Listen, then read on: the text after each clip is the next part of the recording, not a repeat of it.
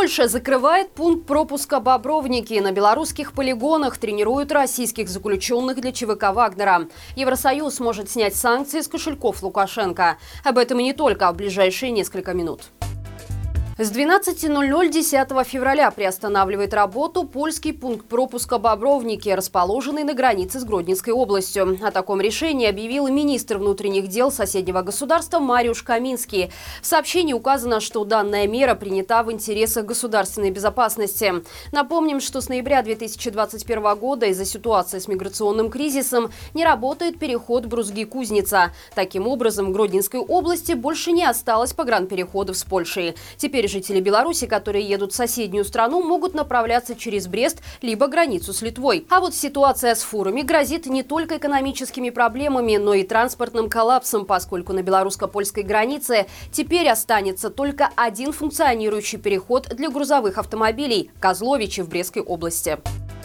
На полигонах Минской области тренируют российских заключенных для ЧВК «Вагнера». Информацией об этом поделились источники издания «Наша Нива», которые не скрывают, что охранять зэков с доступом к оружию – большой риск. Периодически там случаются побеги, но белорусская милиция это пресекает. Ранее юристы и правозащитники сообщили, что в российских колониях заключенные начали отказываться ехать воевать. В ответ на это им угрожают новыми уголовными делами. А арестантам в СИЗО обещают освободить от уголовного преследования, если те все поедут в Украину. Важно отметить, что Кремль использует не только российских заключенных. Источники «Реальной Беларуси» сообщают, что политзаключенных нашей страны из первой исправительной колонии начали привлекать к рабскому труду на пользу подразделений российской армии. Это не только пошив формы, но и регулярный вывоз людей для обеспечения окопных работ вблизи украинской границы, а также валки леса, который потом идет на укрепление позиций российской армии.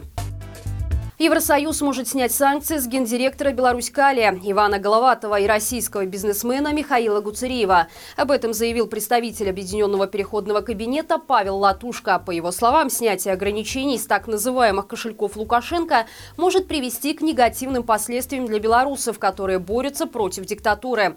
Латушка рассказал, что сторонники ослабления санкций внутри ЕС аргументируют свою позицию тем, что уход с рынка Беларусь-Калия негативно влияет на мировой рынок продовольствия действия. Однако, по мнению политика, у этой аргументации нет никаких оснований, поэтому, в частности, США, Литва и Польша занимают жесткую позицию в том, чтобы не допустить снятия санкций. Латушка считает, что наступил критический момент, когда белорусы и все наши друзья и союзники в мире должны объединить усилия, чтобы не допустить попытки лоббистов режима помочь Лукашенко и его приближенным избежать наказания за репрессии против белорусского народа и соучастие в войне России против Украины.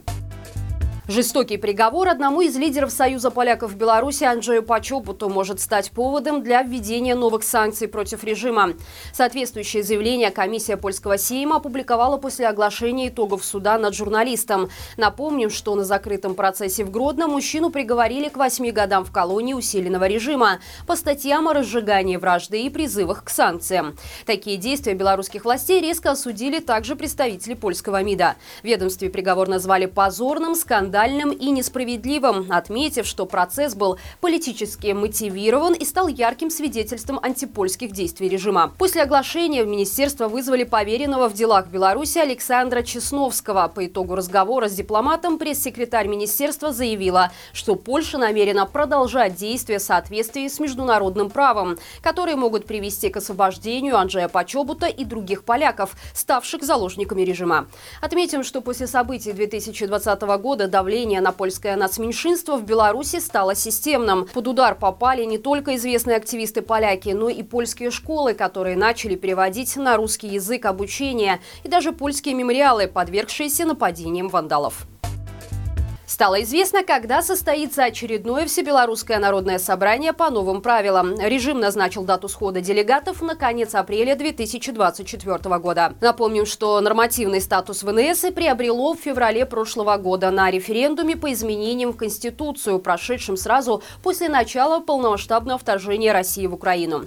Идея такого плебисцита возникла у Лукашенко на фоне протестной активности 2020 года, вероятно, с целью ее подавления. В итоге итоге в обновленном основном законе Всебелорусское Вече было закреплено в статусе высшего представительного органа страны.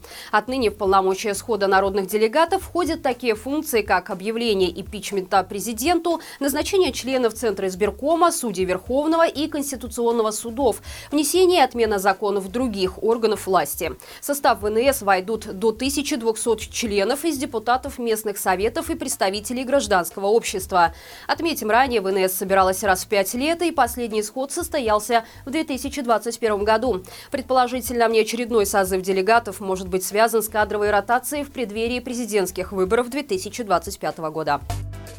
Стало известно, когда введут единый проездной на все наземные виды общественного транспорта в Минске. Вероятно, это произойдет уже во втором полугодии. Об этом заявила зампред Мингорисполкома Надежда Лазаревич. По ее словам, транспортники уже поддержали идею единого проездного. Не против были и пассажиры, чье мнение чиновники выслушали.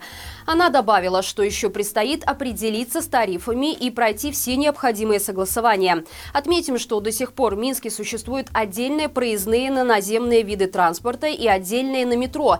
Известно, что в горисполкоме несколько раз обсуждали и отправляли на доработку проект единого проездного. Вопрос его внедрения считали спорным, так как появилась возможность оплачивать проезд с помощью смартфона. Кроме того, все упиралось в необходимость пересмотра субсидирования городского транспорта, так как общественный транспорт ежегодно обходится Минску в 300 миллионов рублей. И это все на сегодня. Напомню, что мы есть во всех соцсетях, поэтому обязательно подписывайтесь, чтобы не пропустить все новости дня в Беларуси. До встречи в следующем выпуске «Живе Беларусь».